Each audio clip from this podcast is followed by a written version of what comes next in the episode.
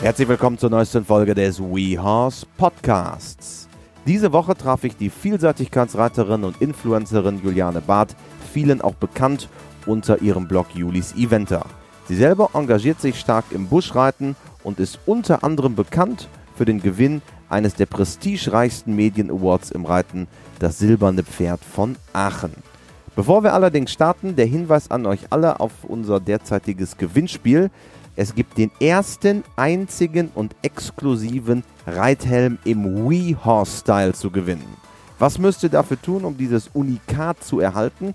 Checkt unsere Instagram-Seite aus, dort findet ihr alle Informationen, wie ihr mitmachen könnt und wie genau ihr in der Lostrommel landet für diesen einzigartigen Reithelm aus dem Hause Uwex. Viel Spaß!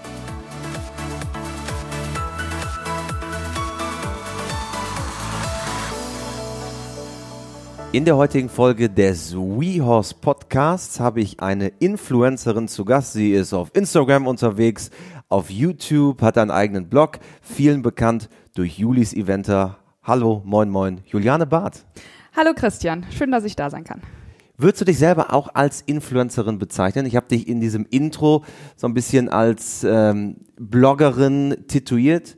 Würdest du dich selber als Bloggerin bezeichnen im Vielseitigkeitssport? Also Bloggerin auf jeden Fall, weil ich ja auch einen Blog habe. Viele, die sich Blogger nennen, haben ja nicht mal einen Blog. Ähm, ich schreibe ja auch viel.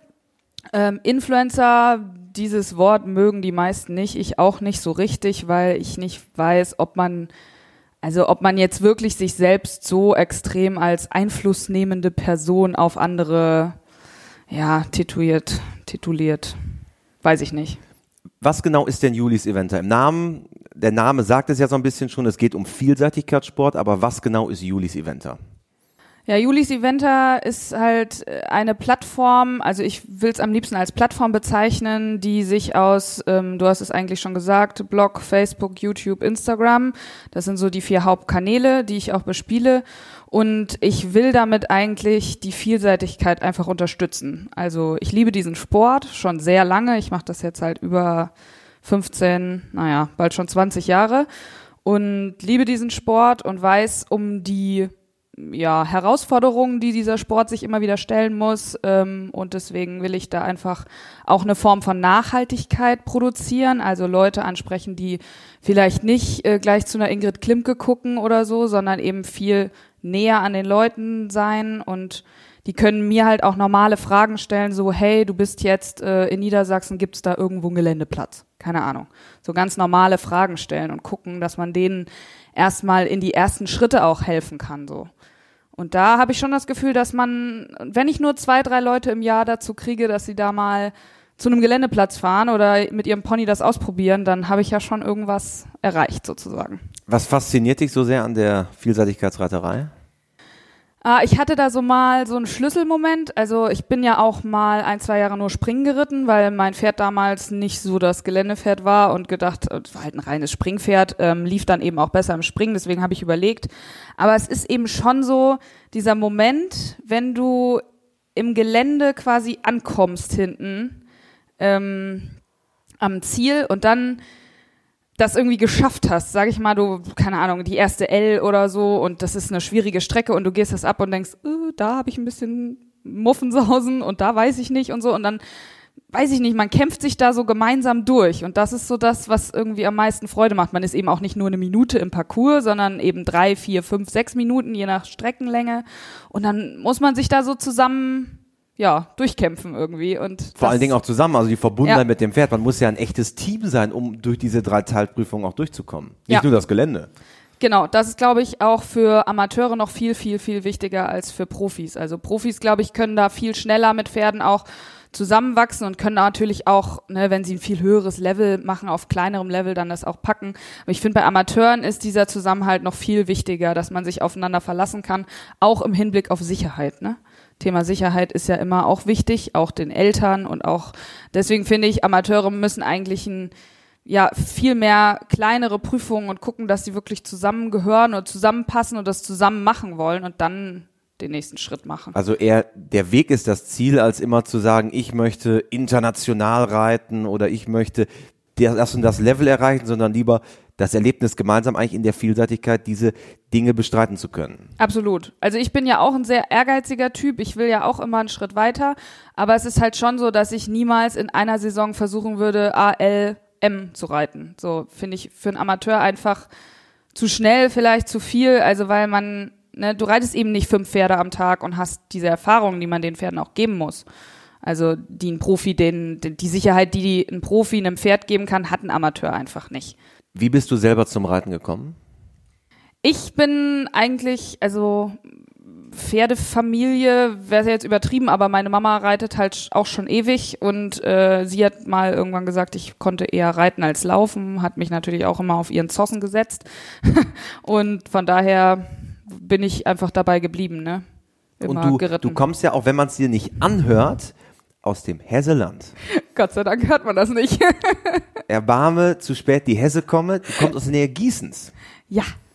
Genau, aber hast inzwischen den Weg, bist im, in alle, die dir folgen, bist im, in Norddeutschland unterwegs, inzwischen in Niedersachsen, bist gerade migriert von äh, Schleswig-Holstein nach Niedersachsen. Das stimmt. Wir sind ein bisschen nomadenmäßig unterwegs.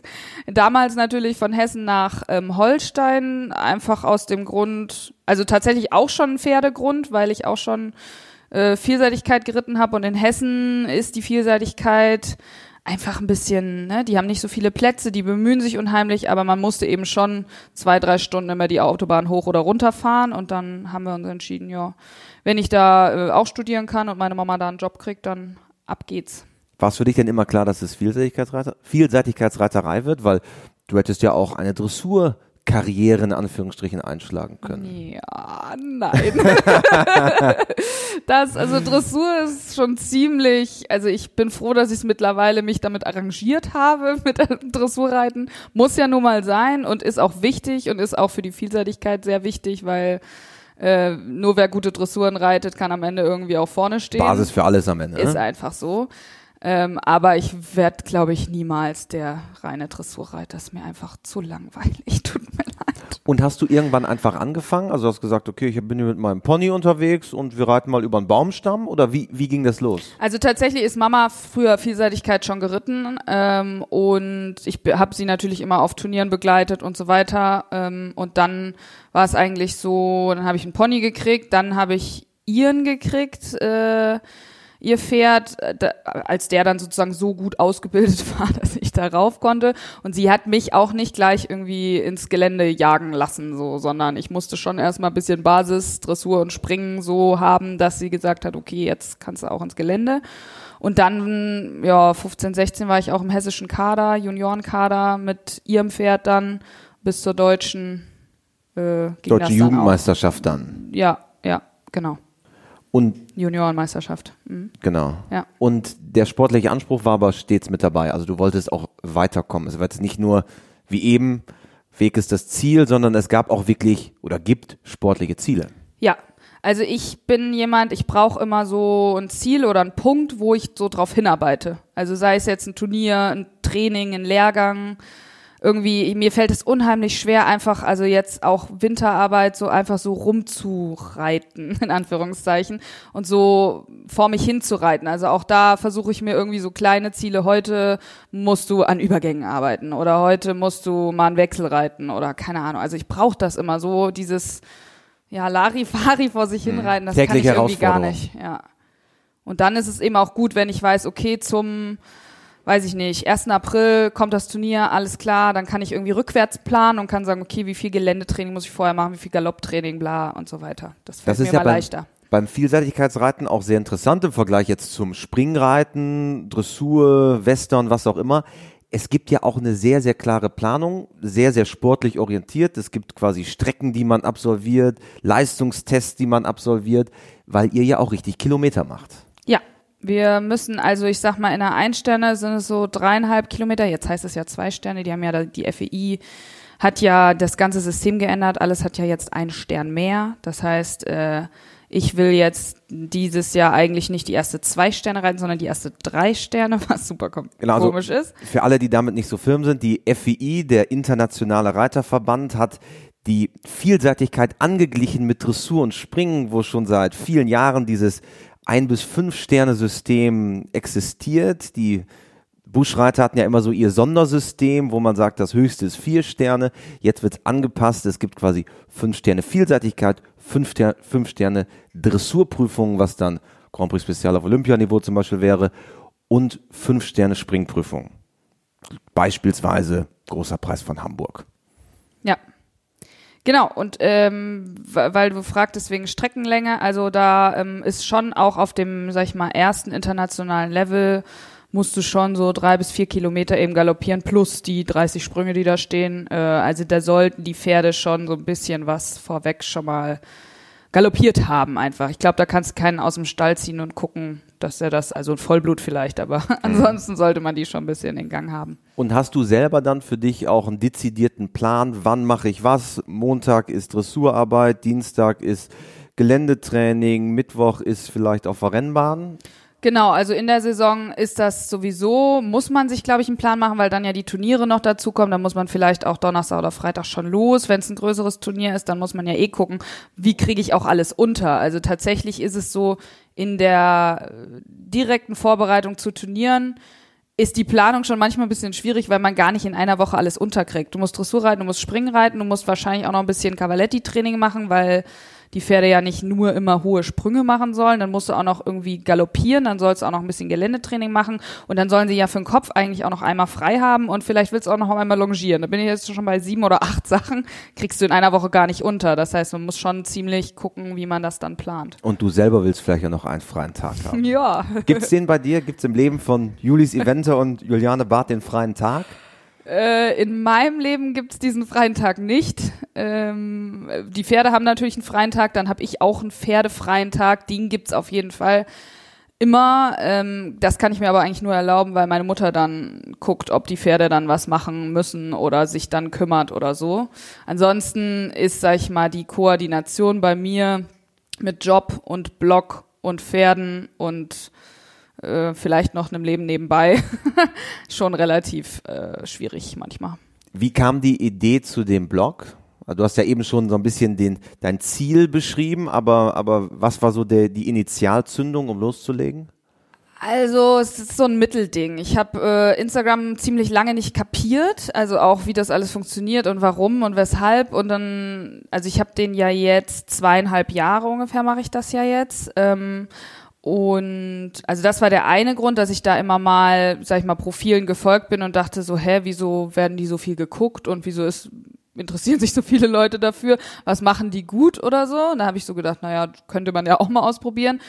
Ähm, zum Zweiten natürlich die Geschichte, die alle erzählen, Facebook, wenn man Sachen teilt und gerne über Turniere berichten will, die gut liefen, dann sind Leute halt super genervt, wenn man das immer auf dem eigenen Profil macht ähm, weil dann ist nur noch Pferde-Content auf dem eigenen Profil und ich habe da halt schon auch viele Arbeitskontakte drin äh, und ich sag mal, ein Chef von einer Filmproduktion will jetzt irgendwie nicht ständig irgendwelchen Pferde-Content da sehen. Genau, also du bist hauptberuflich, bist du Filmerin, du hast äh, Digitalfilm und Animation studiert.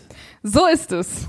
und bist auch in dem Bereich weiterhin genau. sehr erfolgreich, muss man sagen, auch tätig. Ja, also äh, sehr erfolgreich ist ja immer relativ, aber letztes Jahr ging das schon sehr durch die Decke, habe halt eben auch viel Pferde-Content umsetzen können, also eben Filme im Pferdebereich. Das hat mich eigentlich extrem gefreut. Unter anderem den WeHorse Image Film. So ist es. Das war sehr schön. Genau.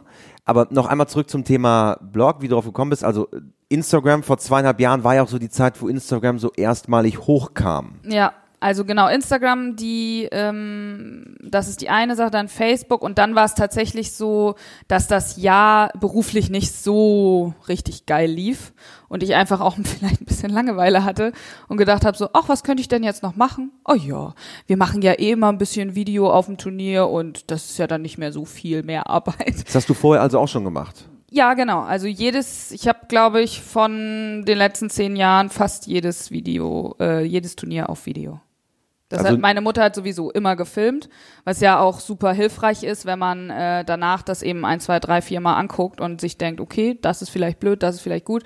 Ich weiß auch, dass ich da auch schon viel dran gelernt habe, also aus diesem Videomaterial. Das haben wir sowieso immer schon gemacht. Es ist natürlich trotzdem ein riesen Unterschied, wie blauäugig ich da von gedacht habe, man, man filmt ja eh bis zu, ich habe einen Blog, schreib und mache Videos und habe YouTube-Kanal und muss irgendwie zehn Kanäle pflegen.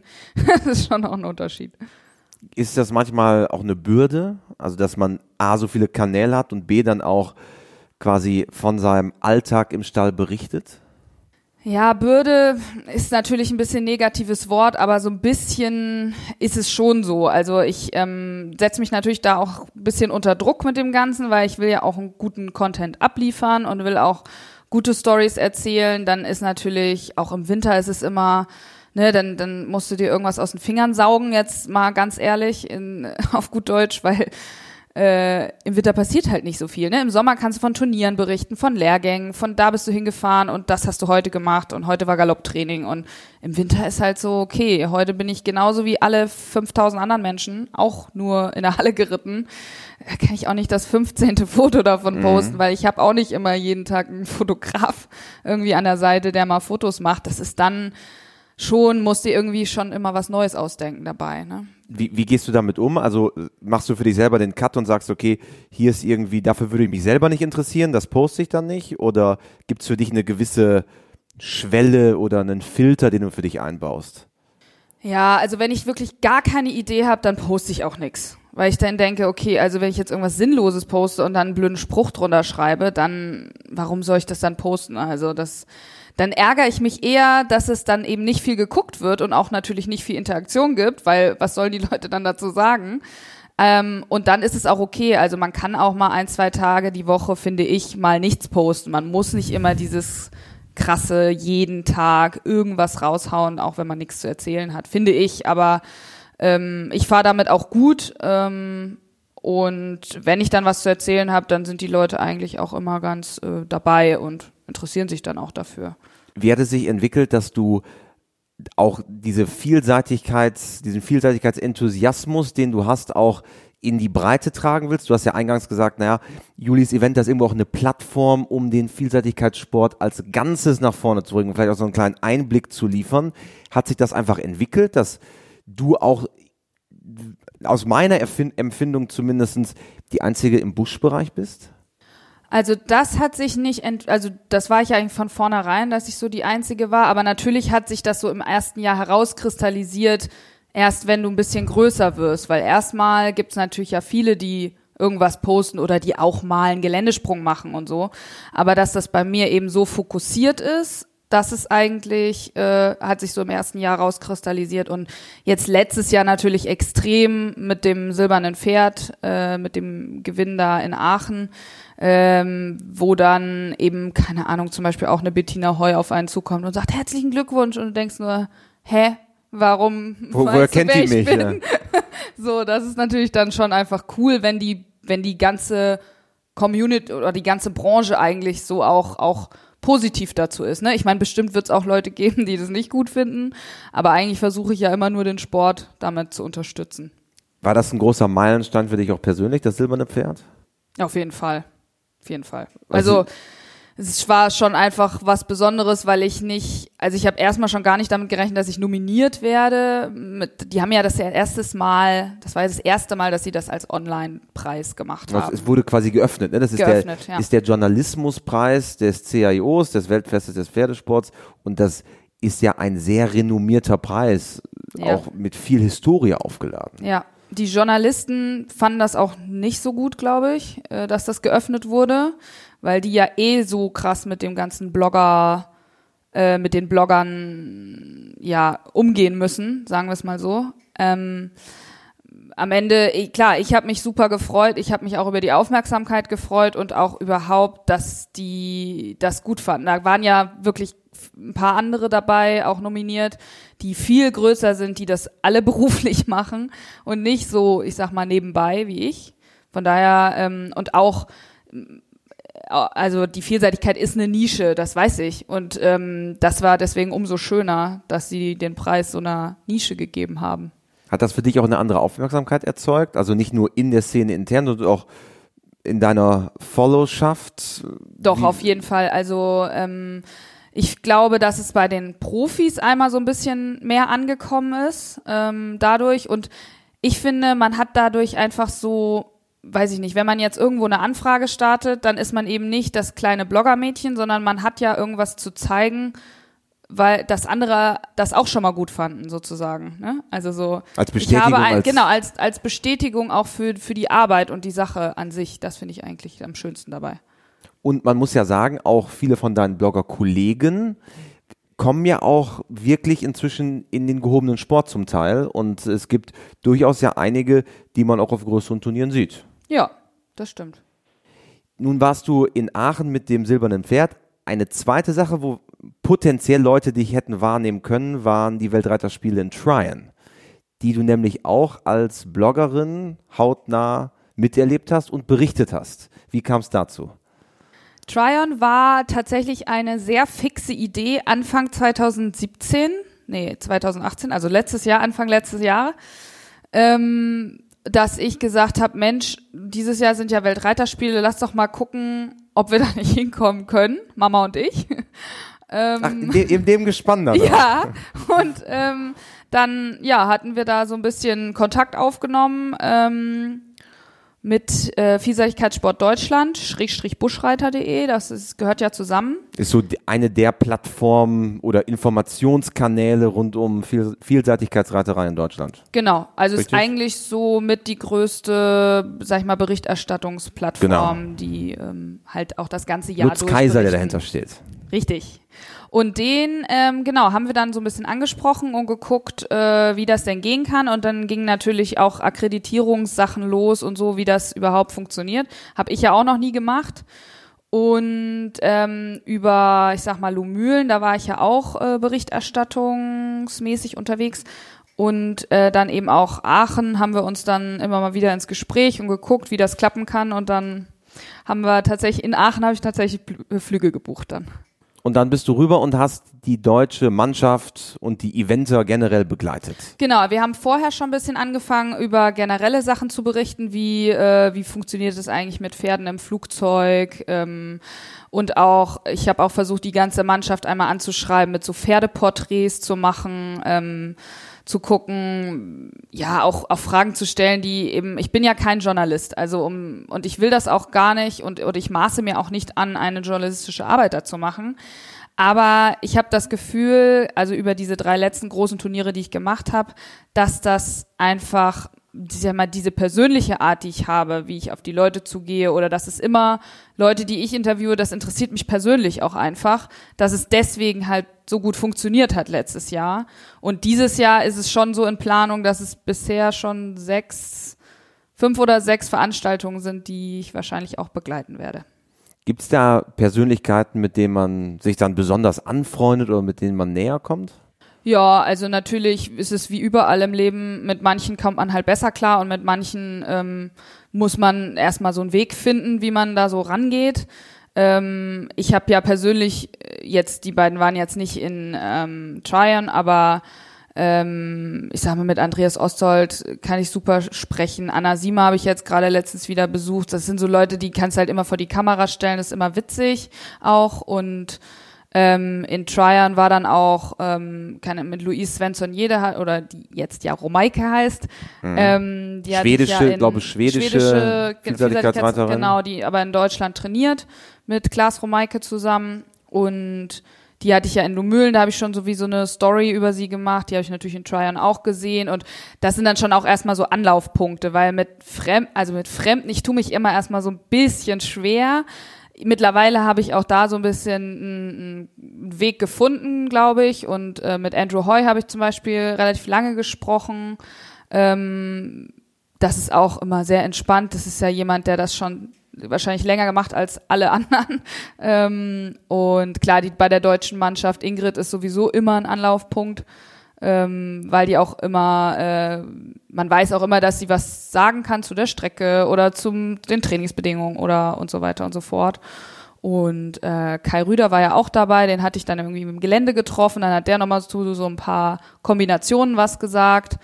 Ähm, ja, also das ist eigentlich immer ganz cool. Ich muss halt immer erstmal ein bisschen warm werden mit allen und dann müssen die, ich finde, dass die Reiter halt auch wissen müssen, okay, die ist entspannt, die stellt mir nicht tausend Fragen, die nervt mich nicht ewig. und so weiter. Also die müssen ja auch erstmal gucken, wer ist das überhaupt und was macht die und was will die und wo kommt das dann überhaupt. Gibt es ja eine grundsätzliche Offenheit bei, bei den Stars der Szene in Anführungsstrichen oder ist eine gewisse Skepsis zunächst vorhanden, die man durchbrechen muss? Ah, so ein bisschen Skepsis ist schon da, weil die Reiter, ich habe immer das Gefühl, die Reiter, also die in so hohem Sport reiten, wissen genau, okay, wir sind Reiter, was, was wollen, was will jetzt so ein Bloggermädchen, die reitet irgendwie ein Sterne, ja toll, immerhin, aber was soll das jetzt, ne? Also, und richtig Journalist ist es auch nicht. Also, die müssen das auch erstmal verstehen, habe ich so das Gefühl. Was will man überhaupt und ähm, ja, wie kommt man auch rüber? Kann man mit demjenigen reden oder nicht? Also so ein bisschen Skepsis muss man schon überwinden. Guckst du denn dann auch hier und da, wie macht der eine Reiter die eine Situation oder der andere die andere? Also nimmt man für sein eigenes reiterliches Fortkommen auch etwas mit? Guckt man sich was ab? Weil ja, also auf jeden Fall natürlich im Gelände, ne? Also äh, wenn, wenn dann der Geländekurs läuft, samstags oder so, da auf jeden Fall da gucke ich immer, wie, wie machen die das, wie reiten die, obwohl man halt bei den Profis, wenn man die nicht danach interviewt und sagt, wie hast du das und das gemacht, dann sieht man ja oft nicht so richtig viel, was sie da tun. Also weil, weil es nur weil Nuancen es so fein sind? ist, ja. Also würdest du sagen, selbst als Vielseitigkeitsexpertin siehst du dann auch nicht die, die feine Einwirkung vor, äh, vorm Wasser, also das ist schon, sieht man jetzt nicht so, dass man selber übertragen kann für sich.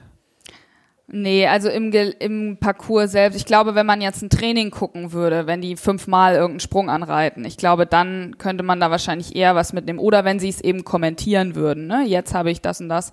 Aber jetzt nur in der einen Sekunde, wie sie vorbeiwischen und dann über den Sprung, das, äh, da sieht man meistens nicht so viel. Also außer sie müssen richtig äh, einwirken, aber ähm, ja, ansonsten sind die meisten schon sehr fein unterwegs. Gibt es denn echte Vorbilder für dich? Wer sind Vorbilder aus reiterlicher Sicht? Ähm, Michi Jung auf jeden Fall. Ganz großes Vorbild, weil der auch im Springen sieht man das ja, der reitet unfassbar schnell, aber ohne dass es schnell aussieht. Also das finde ich einfach Wahnsinn. Der, der lässt die Pferde dann einfach so, auch der, der guckt auch, dass jedes Pferd so seinen eigenen Stil hat. Also der, der ver, verbiegt die nicht irgendwie. Das sah man ja bei Sam und er waren ja sowieso so ein eingespieltes Team. Aber Sein das, großes Championatspferd, mit dem er eigentlich die oder viele seiner sehr vielen Titel errungen hat.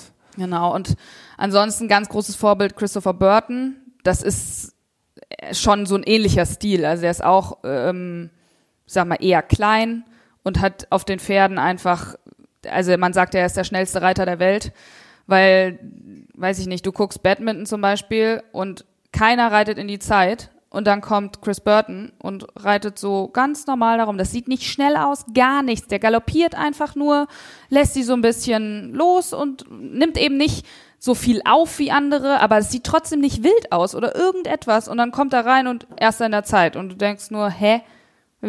Wie ist das jetzt passiert? das, ist, das ist ja in vielen Disziplinen so. Im Springreiten, wenn man einen Steve Gerdard aus der Schweiz sieht, das sieht auch immer relativ gemächlich aus. Er ist immer der schnellste.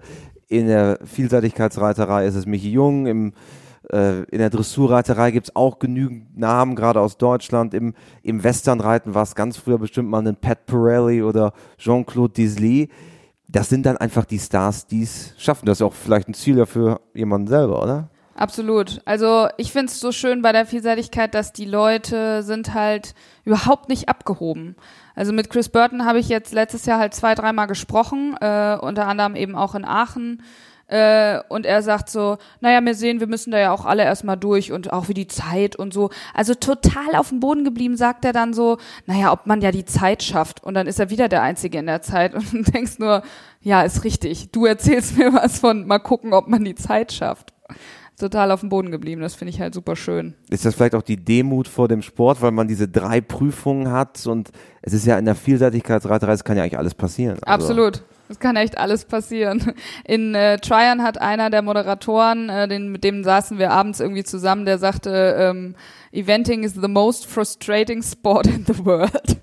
weil man ja, ich fand es sehr witzig, weil er hat zwei Kinder, die irgendwie auch gerade Vielseitigkeit angefangen haben. Und er sagt, du fährst am einen Wochenende los, da ist alles toll, Dressur läuft gut, Gelände läuft sogar gut, ja, und dann verkackst es im Springen und dann fährst du wieder los. Dann An ist Erfahrung die Dressur gewonnen. schon scheiße und dann kannst du sowieso vergessen. Also er war als Vater äh, ist steckt man ja auch nicht ganz so tief drin. Ähm, das war wirklich sehr lustig. Ein bisschen Recht hat er da mit. Hast, hast du denn selber noch äh, persönliche Ziele im Vielseitigkeitssport? Also sportlich oder konzentrierst du dich rein auf Julis Eventer und möchtest weiterhin die positive Message nach außen tragen? Ähm, äh, ja, ich habe noch sehr große Ziele und man muss auch sagen, das ganze Blogthema ist ein, also ein Nebenschauplatz. Das ist und bleibt auch so. Also der Sport und die Pferde stehen an erster Stelle und alles, was sich daraus ableiten lässt und was ich dafür nutzen kann, ist gut, aber es würde niemals so sein, dass ich sage, okay, ähm, ich mache jetzt das Video lieber, als dass ich das Turnier reite oder so. Das wird niemals passieren. Ähm, von daher ja, ähm, ich hoffe sehr, dass mein äh, mein gutes Pferd, mein bestes Pferd Alani, dieses Jahr endlich gesund ist und dann endlich mal Richtung, also ich wollte ja letztes Jahr schon ähm, mal eine zwei Sterne reiten, jetzt drei Sterne ähm, und das ist weiterhin das Ziel, die erste drei Sterne zu reiten. Wie schaffst du es trotz der beruflichen Belastung in Anführungsstrichen als, als Filmerin, wo du sehr gefragt bist in der, in der Medienbranche, dann die Vielseitigkeitsreiterei, ich meine, drei Sterne ist ein großes Ziel, wo, wo viel Zeit reinfließt. Dann aber trotzdem mit dem Blog so aktiv zu sein, denn du beantwortest ja, und das finde ich sehr interessant, sehr viele Kommentare auch persönlich. Machst du das dann so zwischen Zähneputzen und Dusche oder wie funktioniert das? Abends vom Fernseher.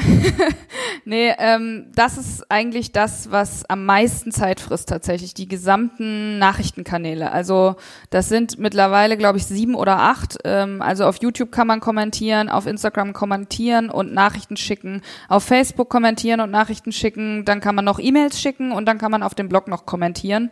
Es sind wahnsinnig viele Kanäle, wo man mich eigentlich sozusagen erreichen kann. Und das ist eigentlich das, was am meisten Zeit frisst. Wenn man eine coole Idee hat für einen Post, dann aber natürlich darauf sehr viel Interaktion kommt, wie zum Beispiel 100 Kommentare. Das ist ja bei mir noch klein. Also ich will das jetzt nicht vergleichen mit einer Saskia von Binibo oder einer Annika von Wölbchen. Ich meine, die haben wahrscheinlich tausende von Kommentaren, die sie dann beantworten. Aber mir ist es eigentlich schon wichtig, den Leuten dann auch ein Feedback zu ihrem Kommentar zu geben, weil es ist ja cool, dass sie kommentiert haben. Aber das ist so das, was am meisten Zeit in Anspruch nimmt. Und das schaffe ich auch nicht immer. Ähm, ich sag mal, Instagram-Kommentare sind noch die, die ich als erstes sozusagen durchgehe und Nachrichten, aber dann flacht sozusagen ab, äh, dass ich es dann auch einfach nicht schaffe. Ist dir das denn wichtig, den engen Kontakt zur Community auch zu halten? Total. Also, weil das, habe ich das Gefühl, ist noch das, was mich auch ein bisschen abhebt. Weil manche das nicht mehr machen, die so ab 20.000 äh, Followern oder so. Gibt's halt auch Leute, die das gar nicht mehr, ja, vielleicht auch gar nicht mehr probieren, weil die Zeit einfach fehlt. Und da habe ich schon das Gefühl, dass man mit den Leuten, also ich krieg zum Beispiel total oft Nachrichten, wenn ich dann geantwortet habe, so, oh, du hast ja geantwortet. Und ich so sage, ja, ich krieg das ja auch direkt auf mein Handy. Also ja, ich versuche das schon, aber klappt nicht immer. Aber ist ja umso schöner, dass der enge Draht besteht. Ich glaube, wie du sagst, je größer ein Influencer wird, ähm, desto schwieriger wird es sicherlich auch, diese ganze, diese schiere Flut an Nachrichten zu beantworten. Und ich möchte jetzt, dass du mir einige Fragen noch beantwortest, nämlich die vier klassischen WeHorse-Fragen, die ich am Ende eines jeden Podcasts stelle, so auch dir natürlich. Und Frage Nummer eins ist, hast du ein Motto, nach dem du lebst? Ein Motto, Hakuna Matata. ja, das habe ich mal versucht, ein, zwei Jahre, es hat nicht so gut geklappt. Das kann ich mir bei dir gar nicht vorstellen. Dann Nummer zwei, gibt es einen Menschen, der dich persönlich besonders geprägt hat? Ja, da kann ich nur meine Mama nennen. Also, weil geprägt sowieso, äh, weil wir eigentlich alles zusammen machen und ähm, weil es auch alles gar nicht funktionieren würde, mein ganzes Leben äh, ohne ihre Unterstützung. Die ja auch immer, wir haben es im Vorgespräch so ein bisschen, äh, haben wir schon drüber gesprochen, die auch mit dir immer umzieht. Ja, aber es ist eine gemeinsame Entscheidung, wenn wir den Standort Aber wechseln. nicht im selben Haus. Nein, nein, nicht im selben, nein, nein. Wir Nur haben zwei getrennte Stadt. Wohnungen. Meistens selbe Stadt. Das ist einfach, weil die Pferde ja zusammen sind. Also die Pferde sollen ja in einem Stall stehen. Und ähm, ich habe das letztens mal als Posting so geschrieben. Äh, man, da, man kann sich das einfach vorstellen wie so ein Zahnrad. Also zwei Zahnräder nebeneinander, die halt einfach ineinander äh, greifen. Und wenn die oh, ein Zahnrad alleine funktioniert halt nicht. So, Gut halt geölt so zusammen. Yes. Frage Nummer drei. Gibt es, äh, sorry, wenn du Reitern dieser Welt eine Sache im Umgang mit ihren Pferden auf den Weg geben könntest, was wäre es? Schwierige Frage. Ähm, ähm, ja. Ich habe heute Morgen den Spruch gesehen, äh, wer es nicht erfühlt, kann es auch nicht erjagen. Ähm, fand ich eigentlich sehr schön, weil ich glaube, das Gefühl ist das Wichtigste bei Pferden. Wenn, wenn du das nicht hast, dann kannst du es auch nicht lernen. Also, Okay, sehr gut. Und dann vervollständige bitte diesen Satz für mich. Pferde sind für mich. Leidenschaft. Ich glaube, besser kann Punkt. man es nicht treffen. Ein sehr gutes Schlusswort. Vielen Dank. Schön, dass du da warst bei uns im WeHouse Podcast. Vielen Dank, Christian. Wir werden dich natürlich sehr, sehr genau weiter verfolgen. Ich habe eben bei Google Julis eingegeben. Der zweite Vorschlag ist schon Eventer, also ein Blog auf Wachstumskurs, Instagram, YouTube, dein Blog Facebook. selber, Facebook. Überall findet man dich und du antwortest. Ja. Großartig. Vielen Dank, Juliane Barth. Vielen Dank. Das war die aktuelle Folge des WeHorse Podcasts. Falls euch unser Podcast gefällt, lasst eine Bewertung da bei Apple Podcast, Facebook, YouTube, Google oder wo auch immer ihr uns hört. Bis zum nächsten Mal beim WeHorse Podcast.